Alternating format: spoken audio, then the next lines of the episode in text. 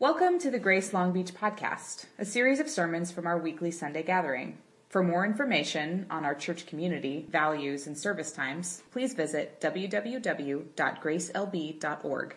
Thanks for listening. Today's reading is Ephesians three fourteen through twenty-one.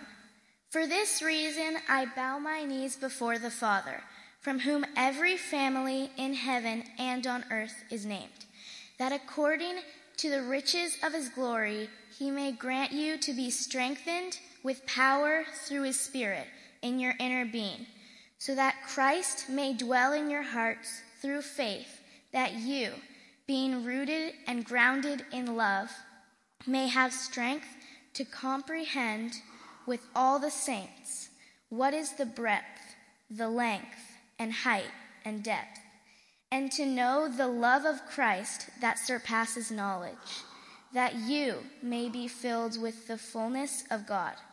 Now to him who is able to do far more abundantly than all that we ask or think, according to the power at work within us, to be him in the glory, in the church, and in Christ Jesus throughout all generations, forever and ever. Amen.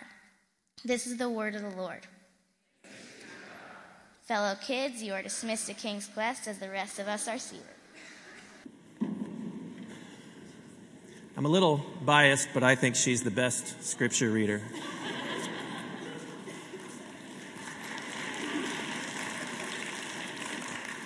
That's more applause than I'm probably going to get. So, um,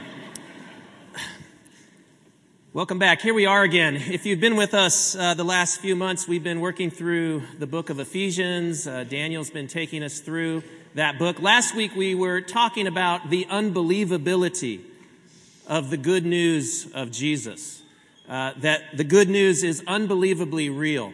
It's unbelievably good. It's unbelievably grace-filled. We've been reconciled with God the Father. And because we've been reconciled through Jesus to God, we now have a new identity. Our fundamental identity is that we are beloved children of the Father. And that gives us a new basis to relate to one another. Not only are we reconciled to God, but we have a new basis to be reconciled to one another. We're, we're brothers and sisters in Christ. Um, but as we talked about last week, that can all be easier said than done. So we prayed, Lord, we believe, help our unbelief. Lord, we, we want to live into that reality that we're reconciled with you and reconciled to one another. Help us to trust you enough to do that. And so what, what might God do to help us? If he was going to take us up on that prayer, Lord, I believe, help my unbelief, what might he do? How might he help us?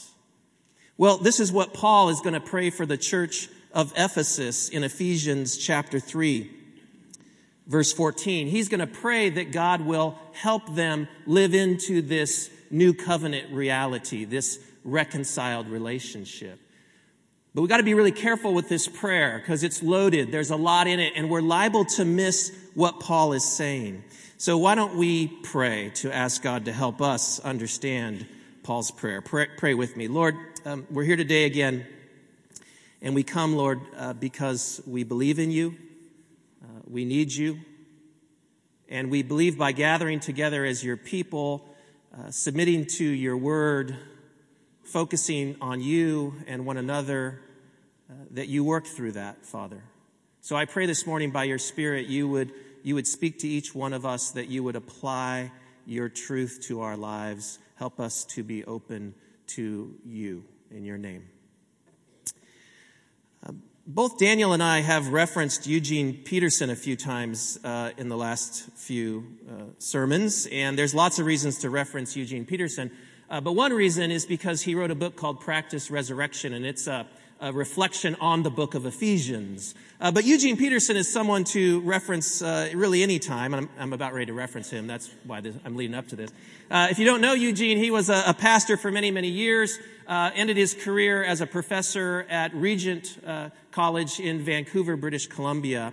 Uh, he's probably most well known for his paraphrase of the Bible called The Message.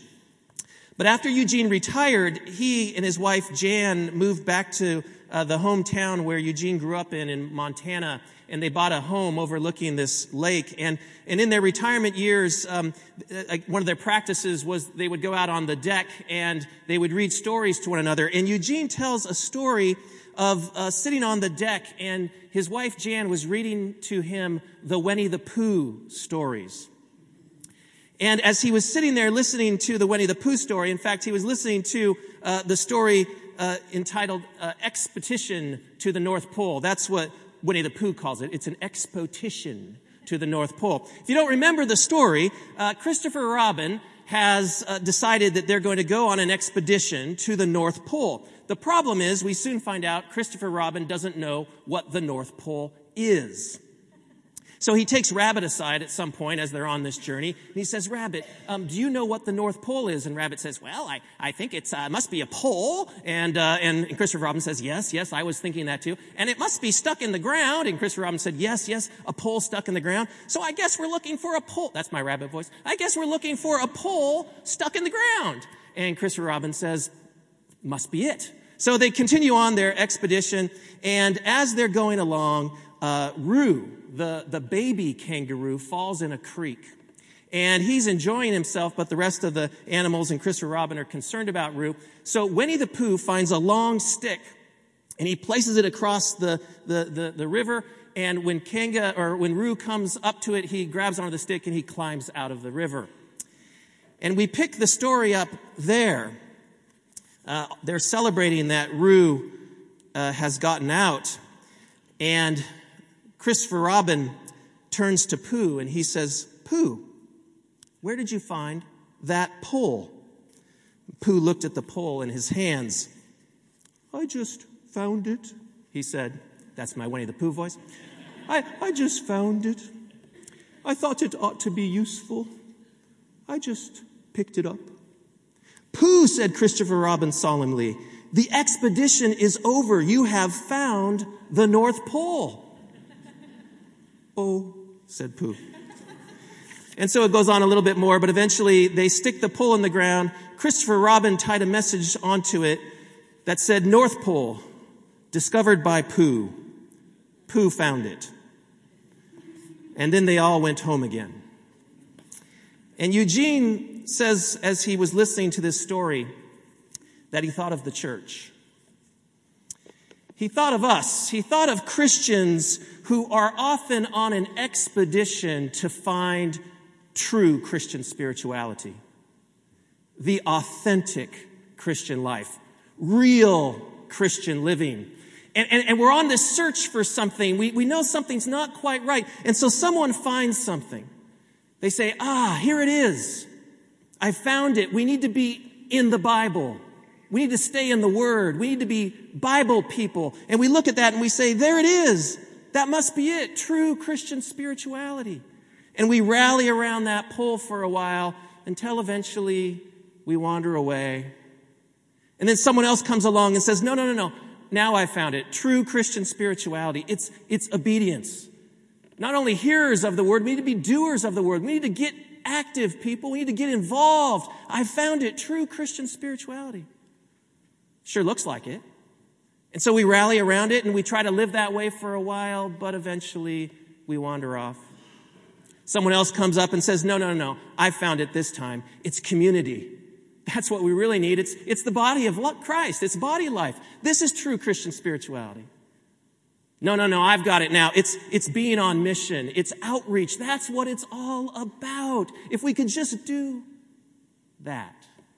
See, what is the heart of the Christian life? Of course, obedience is a part of it. Of course, obe- being in the Word is a part of it. Of course, outreach and mission is a part of it. What was the other thing I said? Oh, of course, body life is a part of it. But all of these things, what are these things? How are they unified? What is it that pulls them together? Well, that's what Paul is going to pray for the church of Ephesus. If you look at verse fourteen, if you have your Bible, uh, open it up to in the pew Bibles or the, what do we call those? Seat Bibles. Uh, it's page nine seventy-seven. Uh, but if you have uh, some other Bible, uh, I don't know what page it's on. Uh, but it's Ephesians chapter three, starting in verse fourteen. And we notice those words there. For this reason, Paul says, I bow my knees. Well, for what reason? Well, for everything he's just said. Because of who we are in Christ, because we are reconciled to the Father, because we are reconciled to one another, for that reason, here's my prayer for you, Christians, Paul's saying. Here is my prayer. Here's what I'm going to pray for. I'm going to pray that you obey. No, he doesn't pray for that. I'm going to pray that you stay in the Scriptures. No, that's not his prayer. I'm going to pray that you take this message and go into all the world. No, that's not his prayer. I'm going to pray that you live it out in the body of Christ. That's not his prayer. We got to pay attention to what he prays for. This is what Paul thinks is going to help. This is at the core. So he says he bows his knees before the Father, from whom every family in heaven and earth is named, that according to the riches of his glory, he may grant you, and here's here it is, to be strengthened with power through his Spirit in your inner being. Now, we just have to stop there with that phrase, because if we don't get that phrase right, we won't get the rest of it right.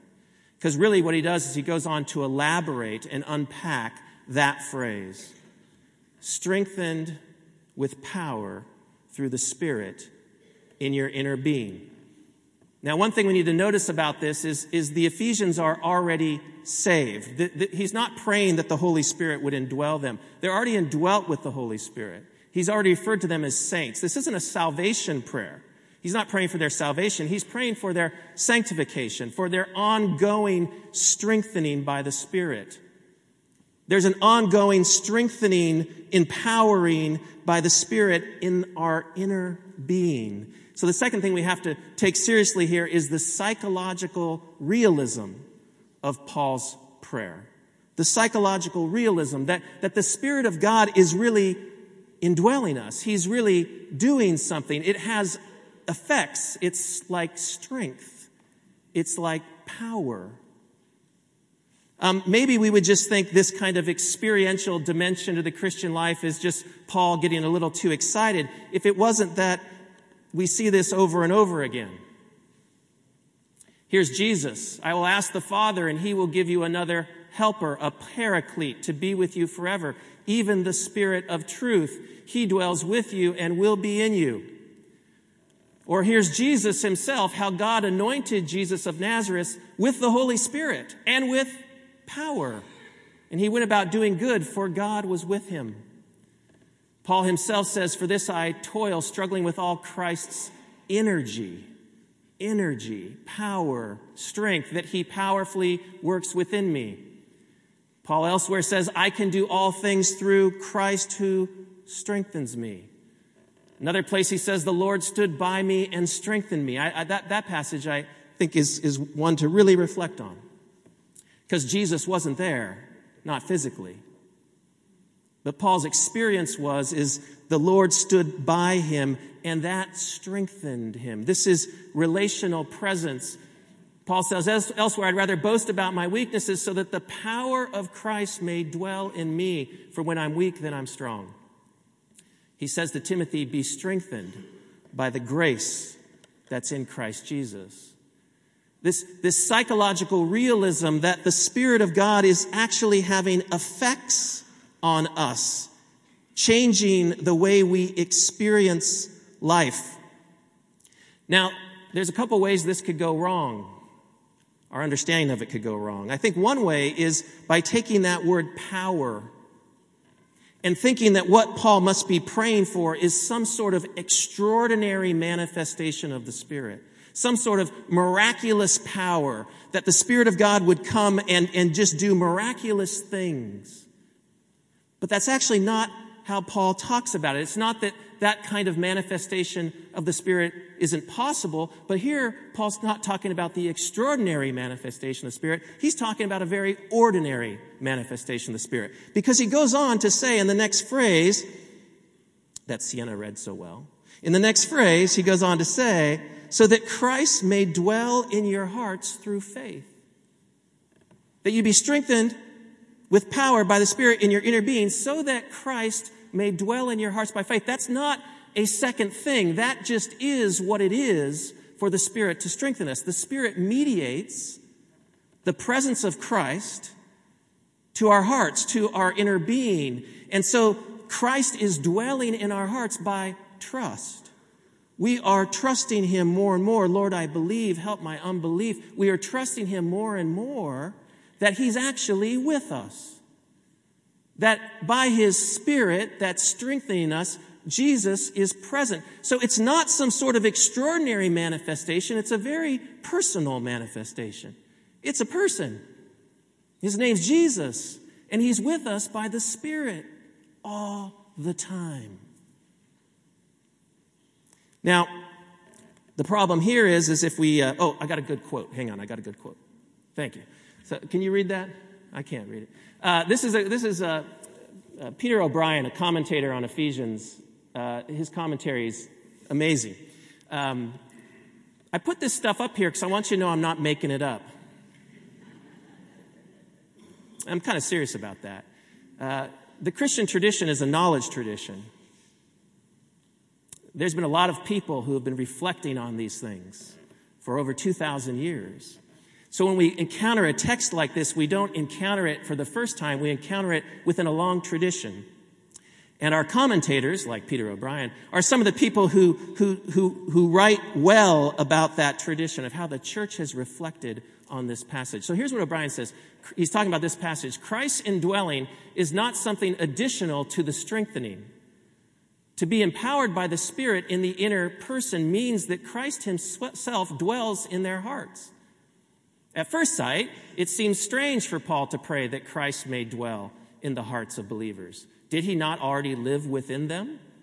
In answer, it is noted that the focus of this request is not on the initial indwelling of Christ at salvation, but on his continual presence. This indwelling is through faith. That is, as they trust him, he makes their hearts his home. Now, his heart's their home, that's a little cheesy. I think he could have chosen some better words there. But you get the point. He makes their hearts his home. The implication of the apostles' prayer, then, is the more the Spirit empowers their lives, the greater will be their transformation into the likeness of Christ. This is a psychological reality. It's a person. But there's another way this can go wrong. Uh, we might... If, if the first problem was uh, the the over uh, sense sense uh, sense sense how do you say this the over uh, sensualization no, that's not the word I'm looking for. Thank you. Over sensationalism. Uh, this is maybe an over familiarization with Jesus. You know, Jesus is my homeboy. Jesus is my co-pilot. Jesus is my buddy. He kind of hangs with me or something like that. And by the way, if Jesus is our homeboy, then Mary must be our homegirl, I guess. So I just. When you search for these images, you find lots of other things, and I thought that one was worthwhile putting up there. But, um, but this is to overly familiarize ourselves, that, that Jesus is somehow always with me, and he's like a presence that I'm always feeling. And, of course, if you all are all always feeling Jesus' presence, uh, wonderful, just keep going, that's great. But for a lot of us, I think if we if we take this indwelling presence of Jesus by his Spirit that strengthens us as some sort of felt presence, we'll think, well, it's not really happening because I don't feel that. And this is why Paul goes on to tell us that it's not always going to feel like someone's right there. It might feel like that sometimes, but what he goes on to say in the next phrase, oh, we'll keep we'll keep Mary up there for a second. What he goes on to say in the next phrase, look back at the text. So that, verse seventeen, so that Christ may dwell in your hearts through faith, that you, this is just another elaboration of what's going on here, that you being rooted and grounded in agape, God's love. See, the Spirit is indwelling us, strengthening us with power in our inner being, which just is Jesus indwelling us by trusting him, which is to be rooted and grounded in God's love. That's just what Jesus and the Spirit are doing. Paul says in Romans five five that the Spirit of God has poured the love of God, the agape of God, abroad in our hearts. He's poured the love of God abroad in our hearts. The Spirit is loving us. Paul says the Spirit's crying out in our hearts, Abba, Father, you are a beloved child of God. This is a reality, and it's and, and here Paul uses language of rooted and grounded. He uses language of agriculture, rooted, and architecture, grounded. We we are rooted like a plant is rooted in soil, but our soil is God's love by His Spirit through Jesus. We're grounded like a building is founded on rock, but our rock is Jesus, and He's with us, and He'll never leave us nor forsake us. And so it's not our homeboy or our homegirl. It's a person. And He loves us. See, it's an interesting thing about love. Think of human love for a, for a minute. Um, you can be experiencing the love of your family and friends without being consciously aware of your family and friends. Sometimes we say, uh, I carried your love with me. Or I internalized your love. You can go through your entire day and never think about your loved ones, but still carry their love with you. And it has a psychological effect. We know it because when we're feeling particularly unloved by our friends and family, we oftentimes feel lonely and isolated and abandoned and betrayed, and we feel drained. And it saps the life from us. Because if we're not carrying the love of others with us, we don't feel empowered. So it shouldn't surprise us that being rooted and grounded in love is strengthening. It's empowering. We experience that with one another. And we experience that in spades with God, the God of love, the God who is love. But Paul's going to tell us something else about this love. He goes on to say in verse eighteen, his prayer continues, that we would have the strength, that the Ephesians would have the strength to comprehend, to understand with all the saints what is the breadth and the length and the height and the depth, to know the love of Christ that surpasses knowledge.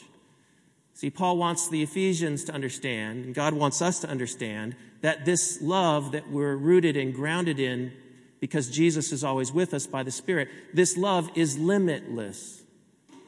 It's unlimited. There, there's, there's more to it than you'll ever know. You know, we sing that song, "Oh, the deep, deep love of Jesus." Vast, unmeasured, boundless, free.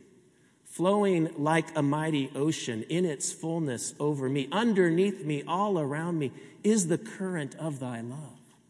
Wow. Really? This limitless, unlimited love, this agape, never-ending, never-stopping love. And if we've forgotten... Oh, I got another good quote. Hang on. Quote time. I'm going to read it up here. Here's uh, O'Brien again. He owes me, if you guys go out and buy his commentary, he owes me for this, uh, all this, uh, all the plugs here. He says, this petition, talking about this prayer, it's one long petition. This petition is remarkable, for although the apostle has said much in chapters one through three about his readers being in Christ, he assumes in this prayer that they do not adequately appreciate Christ's love. This is not a petition that they may love Christ more, however important this might be, rather that they may understand Christ's love for them. Further, their grasping this cannot be simply a mental exercise. Clearly, it is personal knowledge, and although it undoubtedly includes insight into the significance of God's love and the plan of redemption, it cannot be reduced simply to intellectual reflection. Paul wants them to be powered so as to, gr- to gr- empowered so as to grasp the dimensions of that love in their own experience. See, what's interesting about this part of Paul's prayer is the Ephesians already know that God loves them. If you'd given them a quiz, true or false, God loves you, they would have said true. So Paul's not telling them anything new here. He's not saying, hey, and by the way, don't forget God loves you. He's saying, you don't really get it. There's so much more to God's love than you realize. It's an experiential reality that you're, you you should be swimming in. There's a breadth to it and a length and a depth. You should take a dive into it, Ephesian Christians. There's a lot more. And it's, in fact, it's a love he prays that they would know the love that surpasses knowledge. That, now, that could almost be a contradiction. Knowledge of something that surpasses knowledge. But really, it's the, what he's saying there is that there's more than you'll ever know. As much as you know the love of God, there's more. There's more of it. It's bigger. Underneath me, all around me, is the current. And then if we've forgotten here that this is all supposed to be relational and personal and psychological, Paul ends this prayer with this final stanza. It's really the final phrase, again, culminates the whole thing. To know the love of Christ that surpasses knowledge, that you may be filled up with all the fullness of God. Now, I didn't know God came in ounces. Filled up with all the fullness of God. See, this is just another way of saying the same thing that he said over and over and over again in this prayer. The, the strengthening, empowering presence of the Spirit in their inner being that is Christ dwelling in them by trust, that is to be rooted and grounded in an unlimited love, is the fullness of God, because God is love. God is love. And as we, he's praying for the Ephesians that they would, they would open, they would receive more and more of this love. And as they receive more and more, they receive more and more of God. And that shouldn't, again, be weird. We shouldn't be surprised to find gas in our gas tank, or to find air in our lungs or blood in our veins. They were made for those things, and we were made for the fullness of God. That's what we were designed for. This isn't some sort of bizarre thing. This is some sort of add-on. Human persons were made to be rooted and grounded in agape. That's how we were designed. And to live without it is to try to drive your car without gas in the gas tank, or try to breathe without breath, air in your lungs. Right?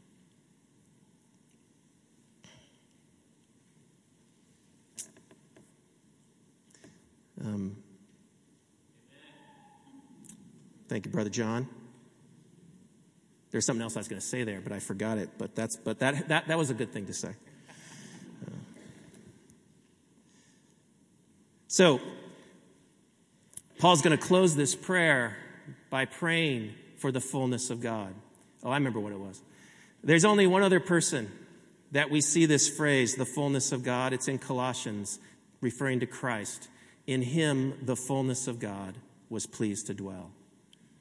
See, see, Jesus was the one who lived life in the fullness of that agape love.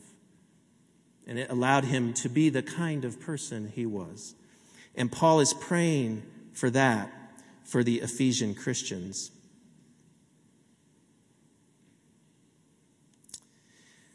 So we have that, and we hear that prayer. Paul didn't pray for obedience. He didn't pray that we would remain in the Scriptures. He didn't pray for mission. He didn't pray for body life. He prayed for the strengthening, empowering presence of the Spirit. But now we have to say, well, how do we get that? I mean, it's happening to some degree, but it looks like there's a whole lot more of it that could be happening. There's a whole lot more of that fullness of God's love. And you might think, well, do we just wait around for the prayer to kick in? Well, waiting is part of it, I think, but not passive waiting, a kind of watchful waiting, kind of noticing what God is up to. And again, I want to leave us with um, a practice. Actually, I want to leave us with three practices.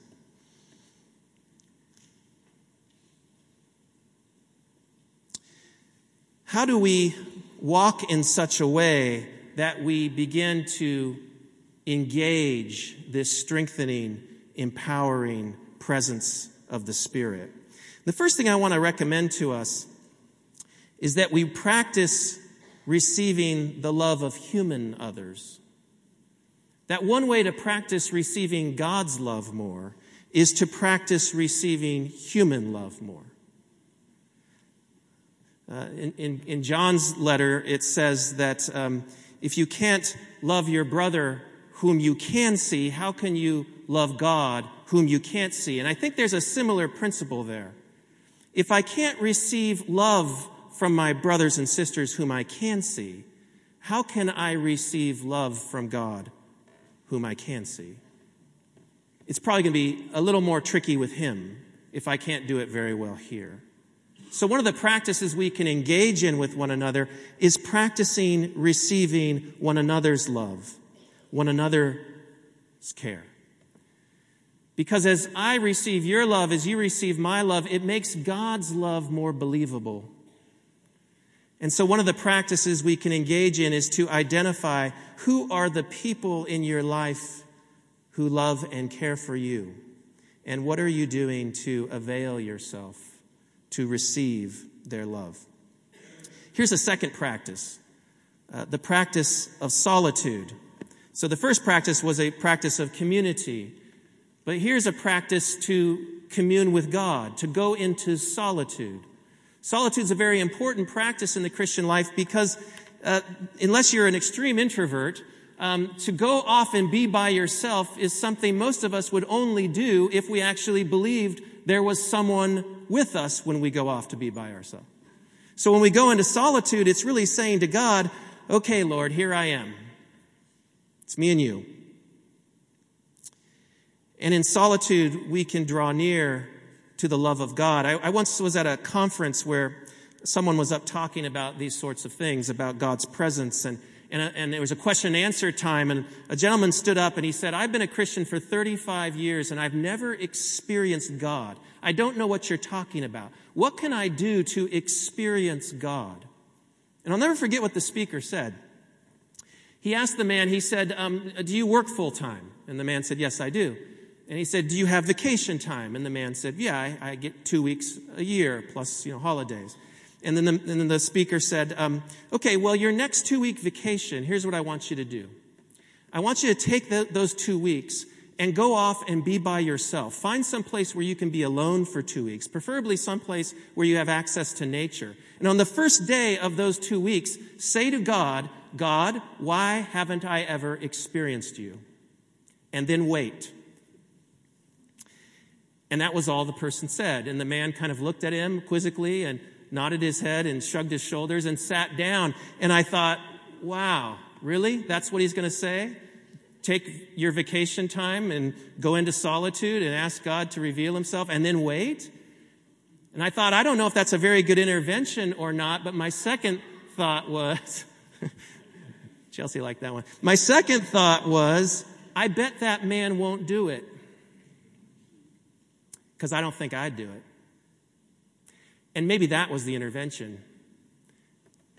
Do I want God badly enough that I would give up two weeks of my vacation time to experience him? I've got places to go, things to see, and I hope God can find a way to come alongside. But really, would it really call for that kind of intentionality with the Lord? When was the last time you went to someone, a brother and sister in Christ, and said, you know, I'm planning to spend uh, most of this Saturday alone with the Lord. Any recommendations on how I could spend that time? I'm not trying to put a guilt trip on any of us. It's been a long time since I've done that. But I think we need to maybe take twenty minutes of solitude and ask ourselves, why don't we do that if it's not your practice? And we have an opportunity. Mike Matthias, is Mike here? Mike, Mike, Mike. Oh, oh, he's playing hooky. Mike Matthias, this Saturday, one of our elders, is sponsoring a solitude day this coming Saturday. And so you could practice that. Here's the third and final practice, and then we'll close. And it's a practice that comes right from this text. Paul begins his prayer for, by saying, for this reason, I bow my knee before the Father. He gets down on his knees. And this is a practice that has to do with our bodies and our posture. Um To actually get down on our knees. When we kneel, we're, we're saying something. It's not to get other people's attention. It's not to get God's attention. Really, kneeling and other postures, it's a way to get our attention.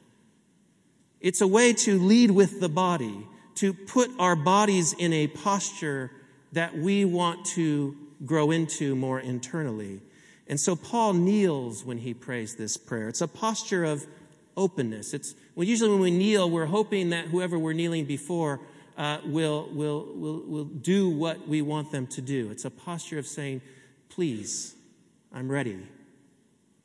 I accept." And so the third practice I'd like to recommend to you is a bodily posture of kneeling. Or if your knees don't kneel very well, uh, hands out, palms up is a good substitute. So Paul ends uh, this passage with a very powerful benediction, and I want to pray that benediction over us. And after I pray it, there's going to be some people, um, as is our custom, on the sides. And if you would like to pray with someone, maybe on your knees, again, not to show anyone how spiritual you are, but as a way to tell yourself, "Oh God, I need you." But if you want to go to one of those people or go to someone else in this room who you would like prayer from or to pray with, uh, you can take that time to do so. But let me close us with this benediction, which is the final benediction of Paul's prayer. Pray with me. Now to him who is able to do far more abundantly than all that we ask or can even imagine, according to the power, the strengthening empowerment at work in us, to him be glory in the church and in Christ Jesus throughout all generations, forever and ever. Amen.